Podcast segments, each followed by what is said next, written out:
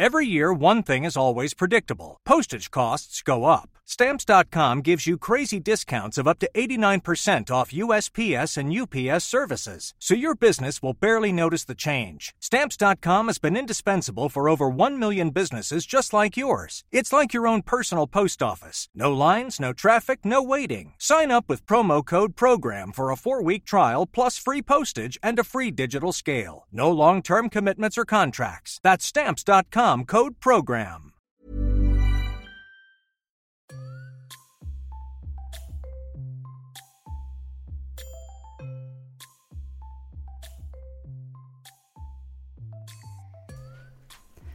The Secret Library podcast is brought to you, as always, by our brilliant Patreon members. If you want to stay connected during the hiatus for as little as $1 a month, you can get solo episodes and updates from inside my writing process at patreon.com slash secretlibrary. Okay, I know, I know. The hiatus was supposed to last until 2020. And I know I'm not supposed to be recording and releasing episodes. However, it is my birthday tomorrow, and as my gift to you, I, I just had to share this episode and the most amazing story about how this episode came to happen. So, this summer, I had the opportunity to work on an incredible project in London, which those of you who subscribe to Footnotes will have learned more about. And during a wrap party for this project, someone came over, a friend, and said, Hey, would you like to meet Philippa Gregory? So, of course, I said yes. And I was kind of in shock that this was even happening. And I, for ages, was trying to figure out how to record this intro without sounding like a complete um, crazy person. Like, oh, yeah, I'm just running around London and hanging out with Philippa Gregory. But anyway, my friend was kind enough to introduce me to her, and we had the most wonderful conversation. And as an incredible coincidence, she was having a press event the next day at her house, recording a bunch of interviews for her new book, which is out now. So she asked if I wanted to come over and record an interview with her to talk about Tidelands and about writing in general. So, of course, I said yes. And now I have this episode to share with you as a treat and my birthday gift to you during this pause from recording regular episodes. So, a note about the sound. I was, as we're on hiatus, not expecting to be recording podcast episodes while I was working in London. But another friend was kind enough to lend me her microphone. And since I was recording in person, we were not each sitting separately with our own audio channels. So I hope you will forgive the fact that this is recorded with a microphone sitting on the coffee table between us as we had a conversation that I think is worth any amount of difficulty with the sound. So, if you're listening in a car or somewhere where you're further away from the audio rather than with headphones, there may be points where it gets a little bit quiet. So, I just want you to know that in advance. Okay, let's do it. This is episode 158 of the Secret Library podcast, the surprise bonus August birthday episode. My guest is, of course, Philippa Gregory, the writer and historian. She is the author of many New York Times bestselling novels, including The Other Boleyn Girl, and is a recognized authority on women's history. Many of her works have been adapted for the screen, including The Other Boleyn Girl. Her novel, The Last Tudor, is now in production for television series. Her most recent novel, Tidelands, is out now. Philippa graduated from the University of Sussex and received a PhD from the University of Edinburgh, where she is a regent. She holds honorary degrees from Teesside University and the University of Sussex. She's a fellow of the Universities of Sussex and Cardiff and was awarded the 2016 Harrogate Festival Award for contribution to historical fiction. She is an honorary research fellow at Birkbeck, University of London. In addition, Philippa founded Gardens for the Gambia, a charity to dig wells in poor rural schools in the Gambia, and has provided nearly 200 wells. Finally, Philippa is a patron of the UK Chagos Support Association, which supports the Chagos Islanders in their struggle against British injustice. The people of Chagos were displaced by the British government when they cleared the archipelago in the Indian Ocean of its inhabitants in the 1960s and 70s to make way for an American airbase. Gregory often speaks about the Chagosians' plight and lobbies the government to take action. So, I have loved and read Philippa's work for decades. Um, I am an enormous fan of the Tudor period of history. I'm obsessed with it and have read many, many books, um, historical and otherwise, on this period. But some of my very favorites have been Philippa Gregory's novels. So it was pretty mind blowing to get to meet her, talk about the process of writing women's history, writing about figures who aren't as well documented as their male counterparts in the historical context, and to really dive into what it means to write historical fiction, and especially to write historical fiction about women. Um, this conversation was was such a joy and an honor, and it's really, really so exciting to finally be able to share it with you. I really hope you enjoyed it as much as I enjoyed recording it. Hi, Philippa. Thank you so much for being on. It's a pleasure. Thank you for coming. Well, it's it's especially a pleasure for everyone listening that we're actually doing this in person, which is a rare treat. I don't often get to see the person as I'm talking to them. well, we're here here live in full colour. In full colour, I know. Maybe you'll you'll feel that as you're listening. But um, you know, as you have another book coming out, I'm really interested. Something that I've always loved about your books is that there is this subtlety and also a structural difference between actually taking on the full experience of writing about historical characters and being inside of the historical characters' world, yet making them feel human, and the other side where they're fictional characters navigating a historical world. And in your latest book, you've moved back towards the fictional characters, and you're in a different time period much earlier than the Tudors. So that um, that changes things. So I'm interested in knowing how that is for you to make that shift. Well, the first step of it was just enormously freeing.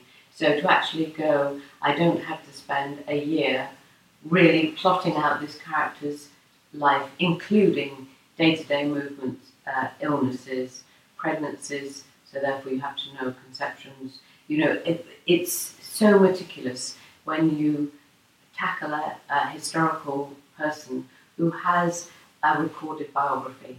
So that's a real challenge. If you then tackle a historical person who doesn't have a recorded biography, but you have to find their timeline from other sources, it's very, very, very time consuming. It's very demanding because I don't want to get it wrong.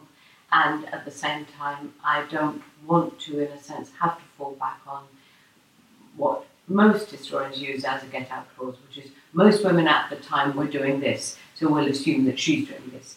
So the research for all of my previous novels based on real characters takes up half the time of writing. This one, I set off and went like, I'll just make it up and it was lovely. It was, you know, it's what novelists do, and I am a novelist as well as a historian. So I went, well, I'll just have that hat on, and I will just give her a story, which is in a historical period. The historical period's got to be right.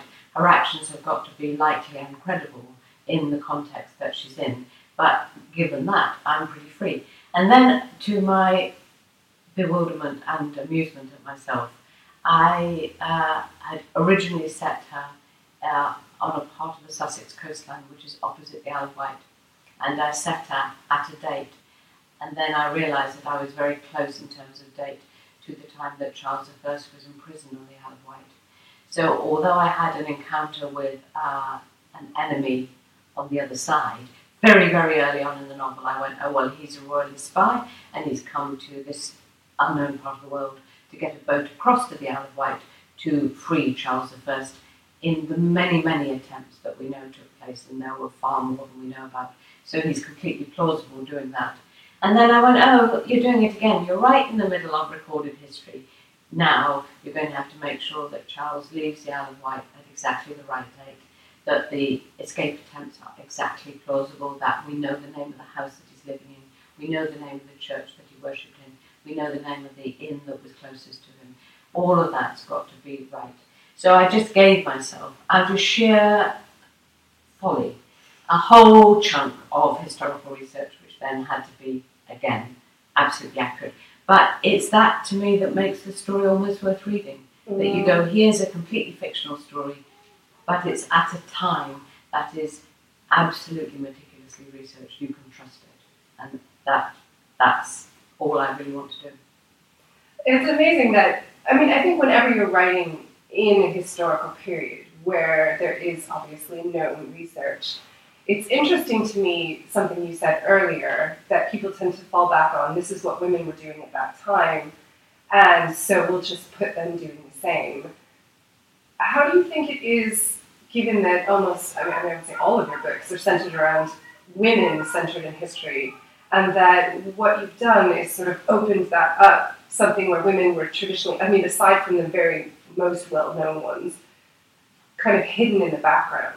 And how is it to bring them out and to really take on the task of working with material where there just wasn't as much recorded about them? In a way, you it makes you more more energetic about looking for material. That there are lots of references to women doing things or even specific women's activities in the records of other things. So, for instance, Mary Boleyn didn't have a biography when I wrote about her for The Other Boleyn Girl. We don't know her date of birth. We know really nothing. There's nothing recorded. There's no section in a library, in a Tudor library, which says Mary, Mary Boleyn did this. What we do have is things like the wardrobe records from the, her first big party at court. We know she wore a green robe. We know what she was wearing because the wardrobe records are there. So if you go to the wardrobe records and, and look at them, you will see her name there and you'll see what she's wearing.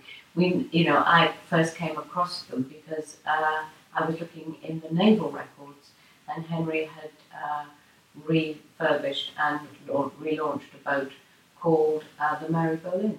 That's how her name came to me. That's not where you would look for women's social history in the naval records, but there are women in there.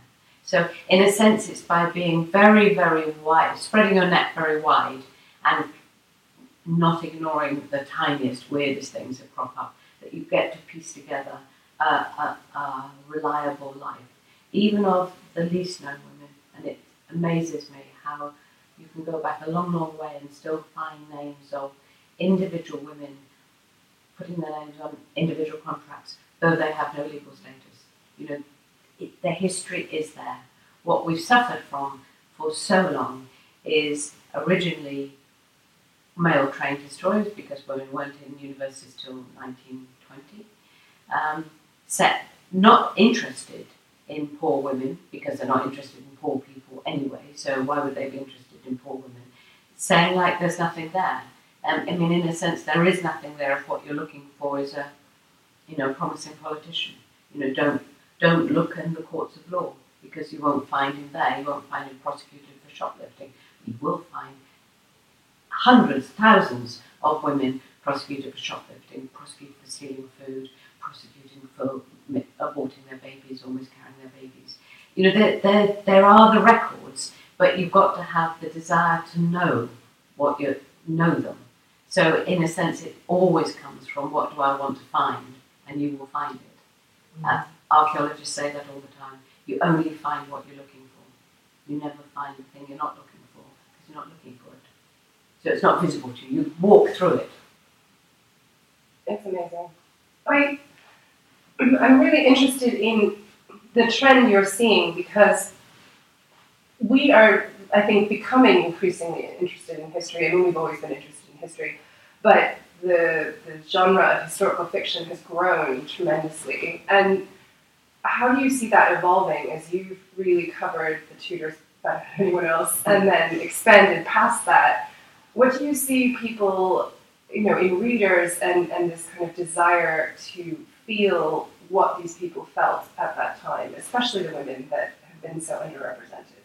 I think one of the signs of any group coming to a sort of sense of themselves and their own importance, which is essential to one's health, is that you start going like, well, what, what was what was it like before us? So women's history absolutely comes out of the women's movement.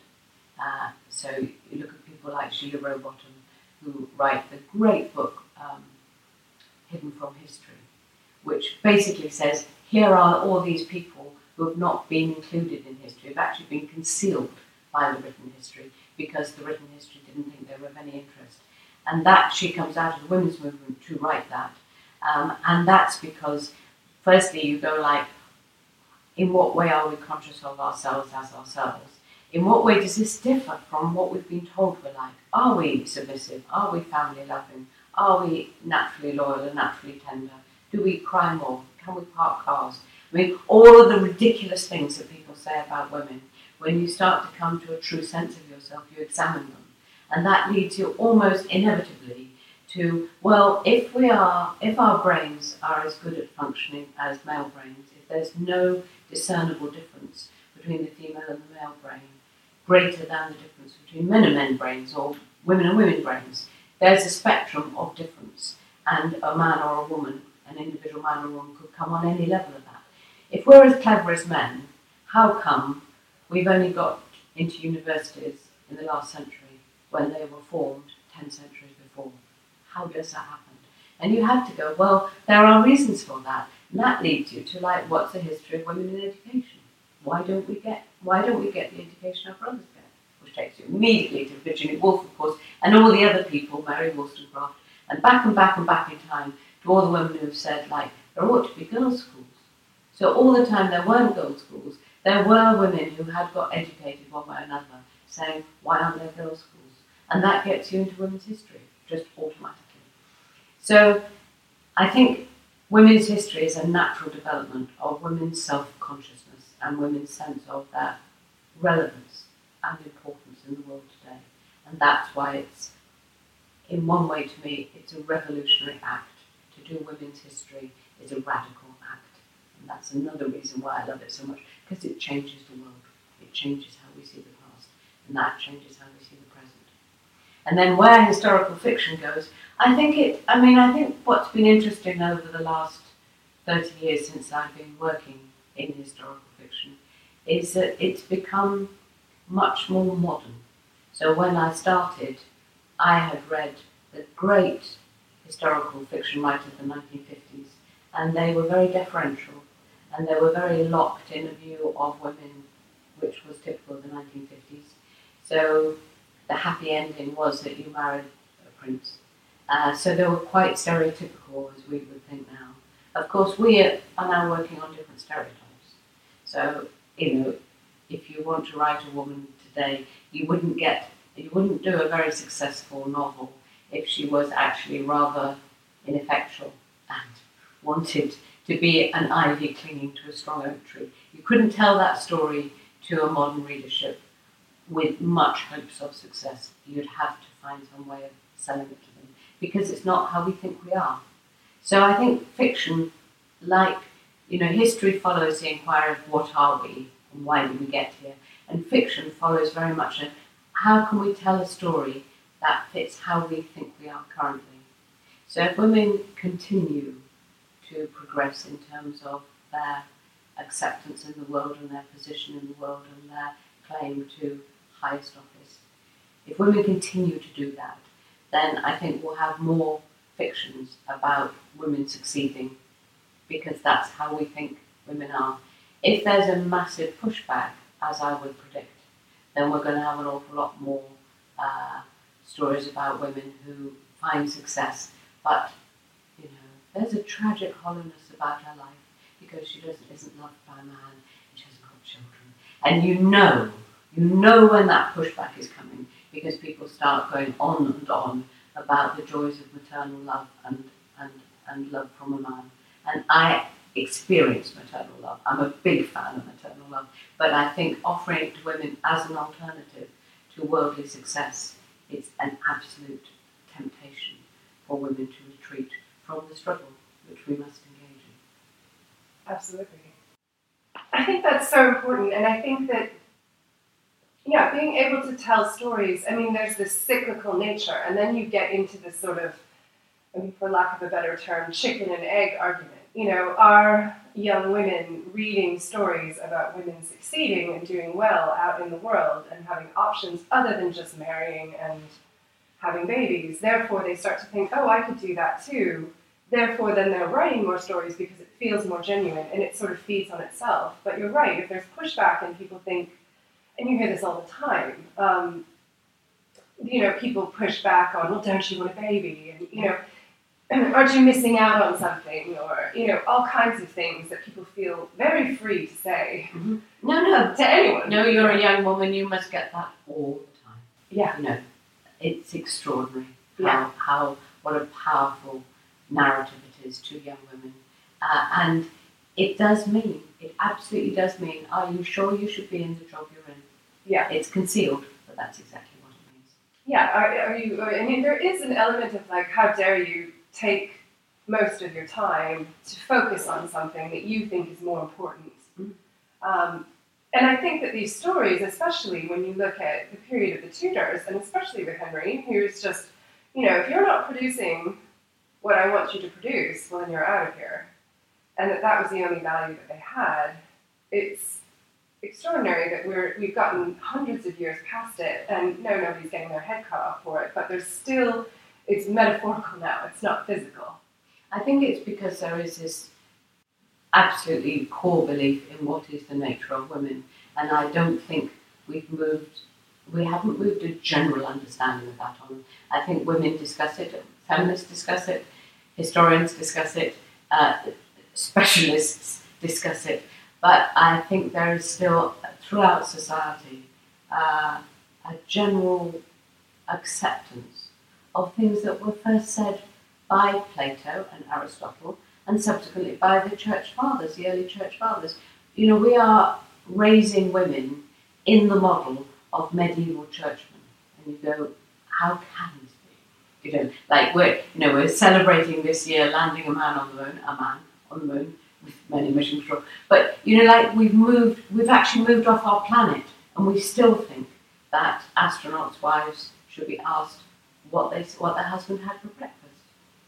You know, it, it's extraordinary. It is, especially then that all of the computers on those missions were mostly women doing those calculations so quickly. Which we didn't find out, we didn't know till so recently. Yeah, but no one was talking about it. And then you go all the way back to your current book to women being prosecuted, or not prosecuted because that sounds like a court, but but threatened, their lives threatened by having knowledge that could not be codified in sort of a male academic system. I think it's even worse than that. My heroine is a midwife, Right. and uh, she's working at a time where there is no real science. So the death rate is horrific. Infection, nobody knows about bacterial infection, so infection rates are horrific. For example, Queen Jane, Henry I, Henry VIII's wife, dies probably of postcoital fever, which, if you had these days, a doctor will give you antibiotics in a moment and you'll be better in a day. I mean, it's extraordinary how dangerous those times were for the wealthiest of women. So my heroine is working as a midwife, and it's just she's in the 17th century. So it's just at a time where men are codifying the medical profession and turning it into a profession, licensing midwives, and rather beginning to feel that midwifery is something that men should be doing, that it should be professionalized and controlled. And therefore, there is a real push against these women who are using time honored practices, herbs that they know really well, doing the best they can. Absolutely a high death rate, but that's the nature of the society altogether. Uh, and, the, and the men professionalizing midwifery are pushing back against traditional knowledge.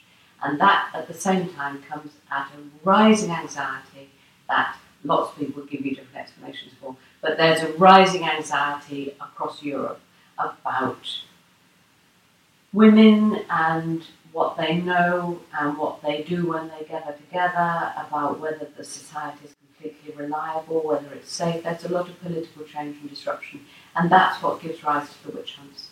And in the States, you see it, you know, later, obviously, Salem is so famous. But there is a sort of almost worldwide hysteria about witchcraft, which by now has been established in people's mind as a female crime, female sin. And uh, my heroine is caught up in this as a herbalist, as a midwife, as a woman without visible means of support. She, she is immensely successful in her personal life, in surviving. She doesn't have a husband because he's deserted her, which is very, very typical of uh, a lot of 17th century marriages as well, uh, that they end in desertion because they can't in divorce because it's not available. So people just run away, which means that these women are left without support and their wealthier neighbours are terrified that they're going to fall into poverty and call on their wealthier neighbours. And it's the time of the Civil War, so there's a lot of anxiety about what's going to happen. You know, in the course of the novel, they actually execute Charles I. So there's this sense of what in the world is going to happen to us. And in the middle of this, there's something stolen, and there's an absolute belief that uh, this suspect woman, who is suspect for me for reasons which are far away from the circumstances of the actual crime, uh, that she's almost certainly to blame. And so her entire community turn on her, which was the experience of literally hundreds of women in that period. I find it, I mean, looking obviously from this time period back gives you a lot of benefit of kind of looking at different societies and how they've evolved. But we look at groups of people who've been in power, primarily white men, obviously, and how threatened they are by anyone else having this knowledge and this kind of paranoia that comes up. I mean, you see it in, you know, we, we were discussing the Handmaid's Tale before, but you see it in all of these societies of people who think, oh, they're going to come and take away what we have and we have to protect what we have. It happens with extremely wealthy people, it happens with people in control in small societies. And there's this impulse to demonize the people that are being kept down by their control. And in this sense, it's, it's a control of information. And I'm fascinated by how you put it, because I think it's absolutely right, that the idea of professionalizing anything is usually to put it into the hands of men and make their system around it and to discard anything that they can't explain themselves. There is that, and I think that obviously human nature, from for, for evolution reasons, has a real temptation to go us and other because that's you know we, we come from family structures and tribal structures, so that's really natural to us. But I think that what we see with the um, the evolution, what actually ends up being the evolution of capitalism, is the way that you the way that you succeed in a society in which goods and benefits are rationed is that you make a tribe around your around the thing that you've got. So if you've got a castle, you get your soldiers together, you guard your castle, and that's your castle. You never give your castle up. You you you sally out of it to try and get another castle, and that's how that's how you would measure success. Equally, if you have knowledge, you make a tribe around your knowledge and you say, only we're going to have this. The first people who invented forceps never shared it with anybody else, though it was a life-saving device. It, it was a secret. You could only, you could, uh, your, as a woman, you could only access the help of high-level forceps to deliver a baby that was stuck in the womb if you could afford to pay this one doctor to come to your house and deliver you. And he was based in London and he would only come out if you were very rich. And when he when he retired, he gave the secret to his two sons. So it was entirely a life-saving thing. I mean, unbelievably important. The only option for women whose babies were stuck high in the womb was to die in labour, and that then there would be a cesarean. But you could only do a cesarean on dead women. So it's, I mean, it's it's such a huge, such a huge attack on women and nobody said anything about it. It was absolutely, they'd invented it with their invention, they had the right to exploit it. And we see the same thing now with medicine as well. You know, they have, you know, there's patents on medicine, laws protect it, but, you know, this could save everyone, but if you can't afford it, then forget it. All of the work on uh, extra aging, super aging, getting over 100, all of the nutritional work and all of the blood work that would be required is so expensive it's only for, for, for wealthy people. So basically, you're in a situation where the rich, not only having sucked up an unfair amount of the world's goods all of their lives, are going to have an extra 30 years and consume even more. I mean, it's, it's, it's, it's extraordinarily illogical. It makes no sense if you stand back and look at it. But because we're in the middle of it, it we don't ask those questions. No. And I think that that's the role of literature in some ways, is to show the consequences either in a historical time and to make us consider how would this play out now? How does it change it to look at it now? Or to think, okay, you know, you have something like an alternative history where here's another way it could have gone, even by one small change. Or just looking back at the impact and what people had to do and thinking, how has this changed now and how are some things exactly the same as they were? I think I'm always working in alternative histories because by taking the view of women, or in the case by taking the view of a poor woman as well, a poor woman midwife in a really unfashionable part of the country. I mean, it's, it's not very well known. It's the south coast of England, it's the Sussex coast. It's not very well known even now. It's not a big resort area. Um, by taking the view of the marginalised, you you are in a sense writing an alternative history because you're going. If we saw that, if we took their lives seriously, if we listened to their voices, if we saw what they need, we wouldn't have produced a society like we did. So it can be entirely historically accurate and also challenge how things happened. I think that's so important, and I think it's something that that people should consider as they're writing. You know, and it's, I mean, how do you bring that in? Because this is something where that I struggle with in writing is that you know you have all of these ideas that you feel so strongly about, but you don't want to write a book that sounds like a ranting maniac saying, you know, like you're standing on the cover of, you know, a magazine shouting, "We need to change this," but you want to convey a message and yet create a book that people want to read. I think, especially in terms of freedom for women and social justice, really the facts speak for themselves. What you're doing is you're writing a counterfiction. So there is already out there a very well established fiction which says kings rule everything. Uh, at the time, kings said they were closer to God than the common people, which is why they rule everything. It's okay that kings should have everything, even now. It's okay that the rich should have everything because they have, I'm doing air quotes, air quotes, earned it. How do you earn 8 billion? You simply can't. Because what's your hourly rate? Why is your hourly rate so much? Are your thoughts so much, so much, so much better than the guy who washes your car? No, they can't be. You've been lucky. You've inherited money. You've, you've, you've, you've played a system. You've gamed in some way. Like, I'm absolutely happy that people are rich, and I'm really sorry that people are poor. But the differential is covered in our society by a fiction of merit and worth. And it's that that fiction can really skewer, because if you look at the lives of poor people, you see that they are very, very meritorious and very, very worthy, and they work very hard. It's not the people who are homeless are lazy or stupid or somehow deserve to be on the streets. They've just got unlucky in a system which is absolutely skewed to luck and inheritance and fraud. I, I couldn't agree more. I, this is an argument that I, it, it really, it, it really does my head in because I, you do hear this all the time. Like I've worked so hard for this, and I don't, I don't discredit that, but it, it always feels to me, my analogy in my head, or the metaphor rather, is if you think of a very tall building, and somebody says, "I've worked very hard for this," so maybe they've started at the twelfth floor, Yes. because they're quite wealthy, and they've made 10 floors of effort, so they get up to the 22nd floor. But there's also people who start in the basement, and they maybe make 30, you know, or, just as much effort, if not more, but they still come up below. And you can't say that they haven't worked as hard, it's just that they've started at a different place, and, and so you can't use that argument.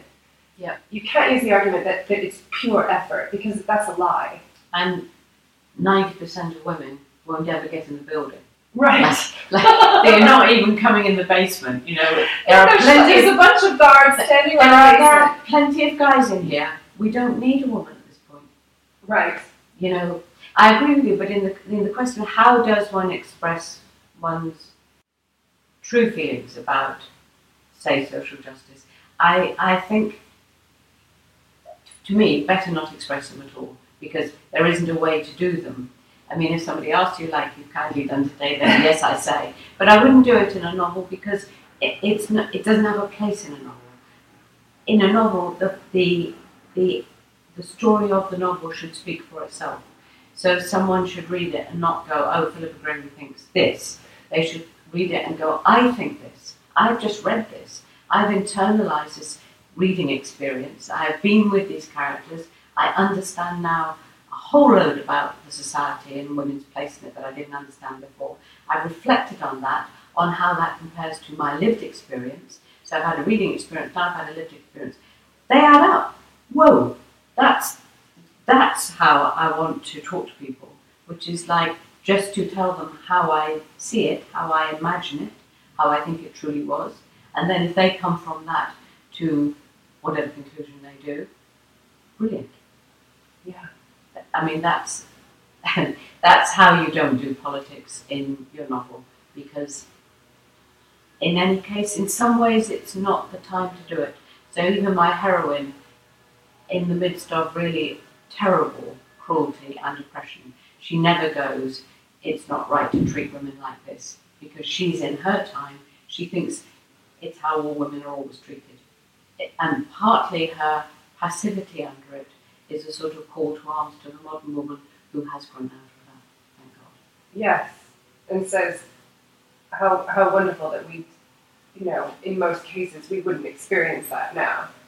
We Uh, experience it in different ways. The thing is, is like it's a big world. There are places in the world where women suffer terrible abuse uh, on a medieval scale with a medieval theology to explain it. And you know, it really behoves us as Western modern women to bear that in mind and to do what we can. Uh, but yes, in the modern world that we live, uh, we have legal rights. We have the vote. We have the right in England to equal pay. We don't have equal pay, but it's enshrined in law that we should be able to have it. Um, when it comes, nobody knows. I don't believe it will ever come unless we make a radical change to the system.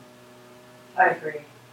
Well, I think it's a brilliant start to tell stories that have been left out and to include information that people have been missing in order to get them thinking and asking the right questions about themselves and about the world. And, and hopefully we can push that forward. And I, That's true. But the other thing about um, writing a novel is like, from my point of view, somebody takes it on holiday, sits in the sun, reads it on a sun lounger, loves it, is completely absorbed by it, shuts it, leaves it in the hotel room. That's okay as well. Because at a certain level, which we haven't discussed really, I'm a, I'm a novelist. I love the form of the novel. I don't come off reading a Jane Austen novel feeling particularly radicalised or, or particularly thinking about women's rights, though they are tucked away in there as well. I come, I come out of a Jane Austen novel just being so glad that such an art form existed and that, and that one can access it so easily. I mean, I, I adore fiction writing. So there's a part of it which is that it's a form of art. It doesn't have to say anything, it doesn't have to do anything. It happens that I come to this art form with these feelings as well. So my art tends to have that in it, but it's not a prerequisite for a good novel. I think so. I think that there are different reasons that you pick up books, and there are different reasons that you engage with them, and different reasons and different points in your life when you need different kinds of reading. And, and you'll read the same book at different times, and it's a completely different That's. Uh, that's I think one of the greatest things about it is that it is a participatory thing. Reading is as much, in a way, an art, in, and you bring as much to it as a reader as you as you want to. I had readers write to me, uh, one quite recently with an in- interpretation of my book and said, Is this what you meant? And I went, No, I ne- that never occurred to me, but I can see how you can make it work. In a way, you have to say the reader takes, I mean, writing the novel is half the process, the second half of the process is the reader reading their book, which won't be everybody's book. And that's why book clubs are so great. People come and say, like, she meant that, and people are like, she can't have done this, nothing like it. But uh, literally, I this it was a uh, man reader. This guy wrote to me and said, "Do you mean that when she falls asleep, page ten, that the rest, the whole of the rest of the novel is a dream sequence?" Wow. And I said, "No." No, not at all. I never imagined that at all. I never imagined that. And actually, it works perfectly well. You, I could have written it like that if I had wanted to write a dream sequence novel, which, by the way, I wouldn't want to do. But Yeah, that sounds really tricky. oh, it's you know, do you know Pincher Martin? No. Oh, read that. I mean, it's that's I can't spoilers, spoilers, spoilers. Read Pincher Martin and think about uh, the, the, what you can do. In a sense, never going outside your protagonist's head. Oh. That's a nice challenge. Uh, it's a, not a very long book. It's William Golding. I think it's. A, I wrote a foreword to it. You'll, if you pick up a, I can't remember but uh, there's a there's an edition out now with a foreword, Oh, uh, which which we actually put at the end because I couldn't write it without doing spoilers. So I said, it's oh, got to be an of end note. course. I, I, when they said to me, "Would you write it?" I said, "Yes, but it's got to be an end note because Yeah. you've got to. The reader's got to have the experience of this immersive story, and then step back and think about it." And I have to say, when I first read it in my twenties, I didn't get it at all. And forty years later, I wrote an end note, which is like, "This is what I think." After forty years, this is what I think. It's amazing how books. There are books that you read in your twenties, I think, even younger, but just never leave. Yes. Well, they never leave you. Also, Mhm. they. I mean, I can remember phrases from books that I read when I was a little girl. And there, there- there's a book by Elizabeth Goudge called The Little White Horse. Just, I mean, I read it in, in school, and I remember it now. I mean, it was a tremendously powerful story. Again, and I can see traces of it in my first novel. That, like, I am someone who read that and then 20 years later wrote a novel. It's about, it, it, one of its many themes is about the power of the land over someone who feels very close to it. And I'm someone who loves living in nature, loves the environment, loves being in the natural world. And Wideacre, my first novel, was about a girl who would not leave the, the place she'd been born, the country estate in Sussex, Yes, I remember that one. a long time ago now. Yeah. It celebrated its 30th anniversary uh, about two years ago, Amazing. and it got it, it charted in the top 10 again 30 years on. Oh, congratulations. I know, it's brilliant. Fantastic. Well, I want to thank you so much for taking the time to, to speak, and it's, it's really been an honor. This has been a real pleasure. Thank you for coming, and I've enjoyed having you in my lovely home. Yes, it is lovely. So lovely. yeah, no, it's been good fun. Thank you for coming. Thank you. Thank you so much for listening to the Secret Library podcast. We hope you've enjoyed this week's show. You can keep the conversation going by leaving a comment in the show notes at secretlibrarypodcast.com or visit us on Facebook at facebook.com slash secretlibrarypodcast. You can also connect directly with me on Twitter or Instagram, where I'm Caro Donahue. That's at C A R O D O N A H U E. I look forward to chatting with you there.